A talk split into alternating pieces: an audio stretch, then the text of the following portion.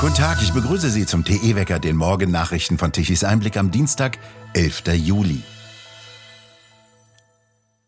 Der türkische Präsident Erdogan hat am Montag offenbar zugestimmt, den Antrag Schwedens auf Beitritt zur NATO an das türkische Parlament weiterzuleiten. Dies hat NATO-Generalsekretär Stoltenberg am Montag am Vorabend des NATO-Gipfels in Vilnius gesagt. Er hat dies als historischen Schritt bezeichnet. Schweden und Finnland haben im vergangenen Jahr die NATO-Mitgliedschaft beantragt. Sie gaben als Reaktion auf den Einmarsch Russlands in die Ukraine ihre Politik der militärischen Blockfreiheit auf, die während der Jahrzehnte des Kalten Krieges galt. Während Finnland im April grünes Licht für die NATO-Mitgliedschaft erhielt, müssen die Türkei und Ungarn Schwedens Antrag noch genehmigen. Erdogan hatte sich monatelang geweigert und erklärt, Schwedens Beitritt hänge von der Umsetzung einer Vereinbarung ab, die im vergangenen Jahr auf dem Gipfel des Bündnisses in Madrid getroffen wurde, und dass niemand von Ankara Kompromisse erwarten dürfe. Die Türkei hat Schweden vorgeworfen, nicht genug gegen Personen zu unternehmen, die die Türkei als Terroristen betrachtet. Dies sind hauptsächlich Mitglieder der verbotenen Arbeiterpartei Kurdistans, PKK, die von der Türkei, der EU und den Vereinigten Staaten als terroristische Organisation angesehen wird. In der von beiden Ländern herausgegebenen Erklärung heißt es, Schweden habe bekräftigt, dass es die kurdischen Gruppen nicht unterstützen werde und die Bemühungen um eine Wiederbelebung des EU-Beitrittsprozesses der Türkei aktiv unterstützen werde. Erdogan sagte am Montag, die EU solle den Weg frei für den Beitritt Ankaras zu diesem Block machen, bevor das türkische Parlament Schwedens Antrag auf Beitritt genehmige. Stoltenberg sagte, Erdogan habe zugestimmt, die Ratifizierung im Parlament so bald wie möglich voranzutreiben, konnte aber keinen konkreten Zeitplan nennen. Es dauerte zwei Wochen, bis das türkische Parlament den Beitritt Finnlands ratifizierte. Die Vereinigten Staaten und ihre Verbündeten hatten seit Monaten versucht, Druck auf Ankara auszuüben. US-Präsident Biden, der die Ankündigung begrüßte, will während des Gipfels in Vilnius ein persönliches Gespräch mit Erdogan führen.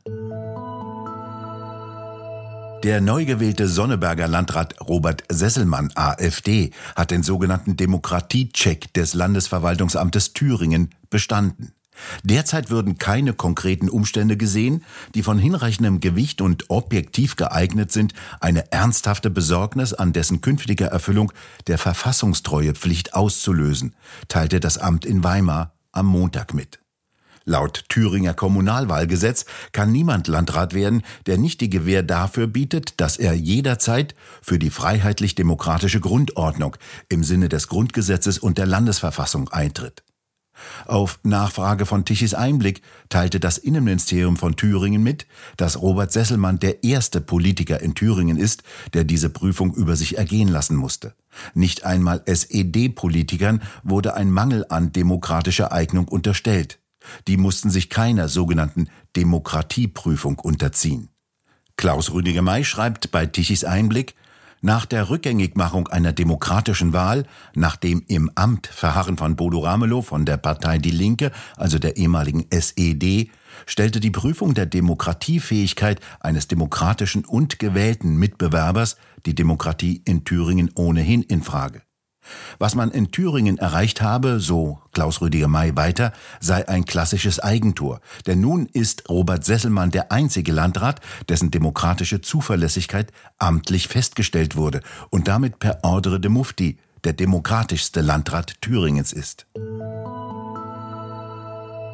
Das Bundeskabinett hat das sogenannte Selbstbestimmungsgesetz erneut verschoben. Das Innenministerium hatte Bedenken.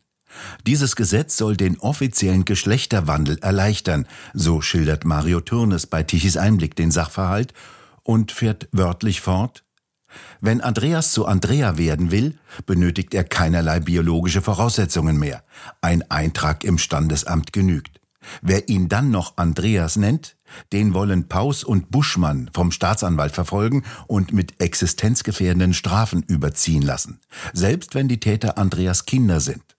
Ist Andreas aber vorbestraft, steht gar ein Haftbefehl gegen ihn aus oder ist er als Besitzer einer Waffe eingetragen, dann müssten diese Informationen den Behörden auch über Andrea bekannt sein, möchte man meinen. Sollte sogar selbstverständlich sein, doch offenbar nicht in dem Gesetzentwurf von Pausch und Buschmann. An den alten Namen und die frühere Identität zu erinnern, wollen Paus und Buschmann wie beschrieben unter Strafe stellen. Nur in Ausnahmefällen sollen diese offengelegt und geprüft werden dürfen. Das ginge sogar so weit, dass der 40-fach vorbestrafte Gewalttäter Andreas sich als pazifistische Andrea definieren darf. Wer etwas anderes sagt, ist homophob.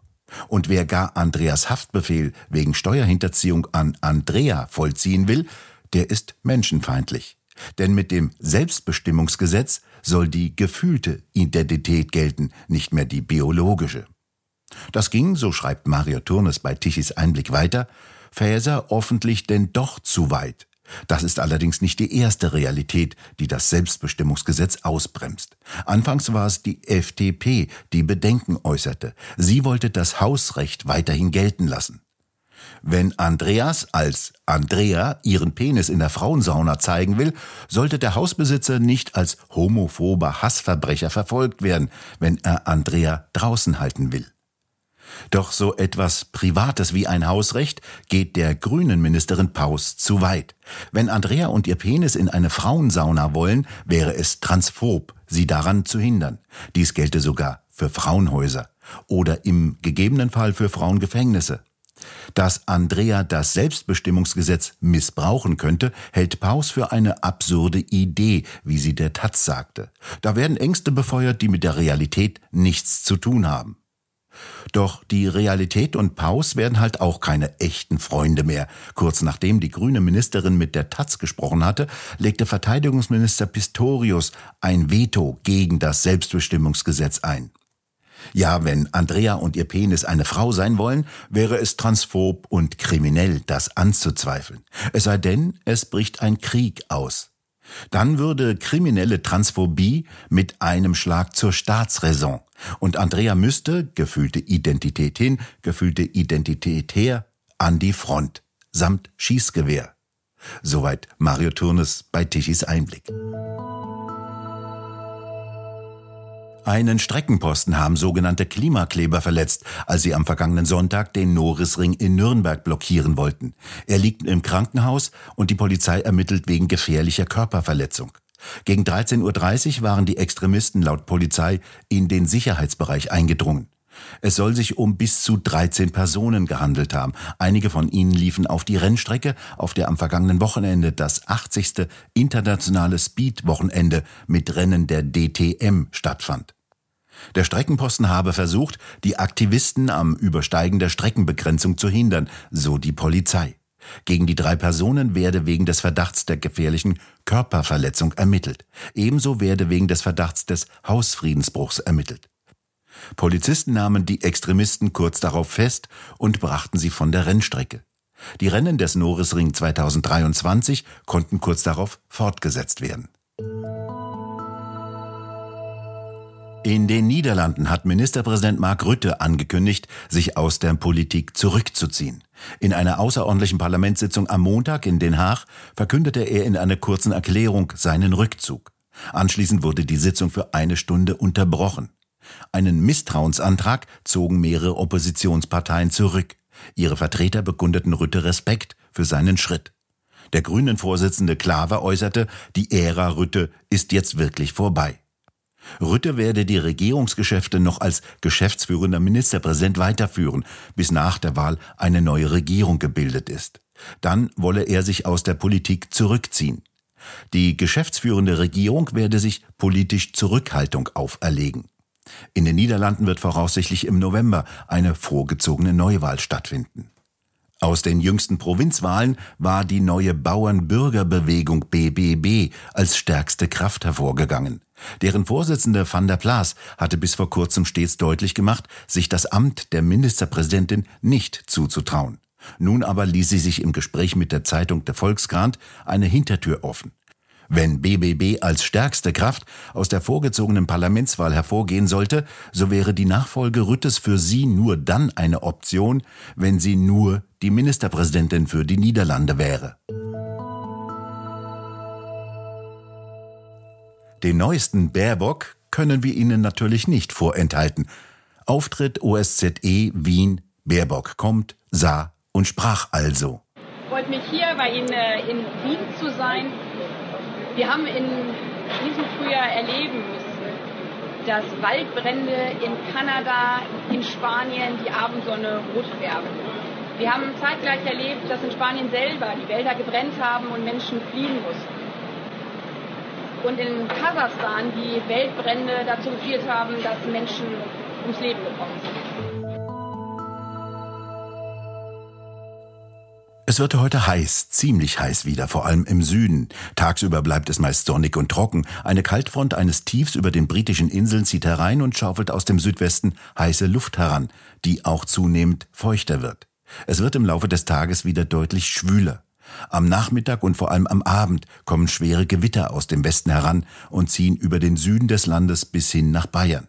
Für den Abend berechnen Wettermodelle heftige Gewitter mit Starkregen. Nach Norden hin nehmen die Unwetter ab. Wo genau Grenzen und auch Schwerpunkte heftiger Gewitter liegen, können die Wettermodelle erst kurzfristig ausrechnen. Im Norden bleiben die Temperaturen bei etwa 30 Grad, während sie im Südwesten bis zu 38 Grad erreichen können. Und nun zum Energiewendewetterbericht von Tichys Einblick. Deutschland benötigte gestern Mittag um 12 Uhr eine elektrische Leistung von 79 Gigawatt. Davon kamen von den 30.000 Windrädern um 12 Uhr gerade einmal knapp 10 Gigawatt. Mehr konnten sie nicht liefern, mehr Wind war einfach nicht da, da hätten auch 100.000 Windräder nichts genutzt. Die Photovoltaikanlagen lieferten gestern Mittag um 12 Uhr 31,6 Gigawatt elektrische Leistung. Installiert ist übrigens die doppelte elektrische Leistung. Die konventionellen Kraftwerke trugen mit 20 Gigawatt zur Stromversorgung bei. Am Abend um 20 Uhr musste eine elektrische Leistung von 12 Gigawatt importiert werden. Die drei Millionen Photovoltaikanlagen konnten nichts mehr liefern. Kein Wunder, die Sonne ging unter. Sogenannte erneuerbare Energien können ein Land nicht mit Strom versorgen. Wir bedanken uns fürs Zuhören. Schön wäre es, wenn Sie uns weiterempfehlen. Weitere aktuelle Nachrichten lesen Sie regelmäßig auf der Webseite tichiseinblick.de und wir hören uns morgen wieder, wenn Sie mögen.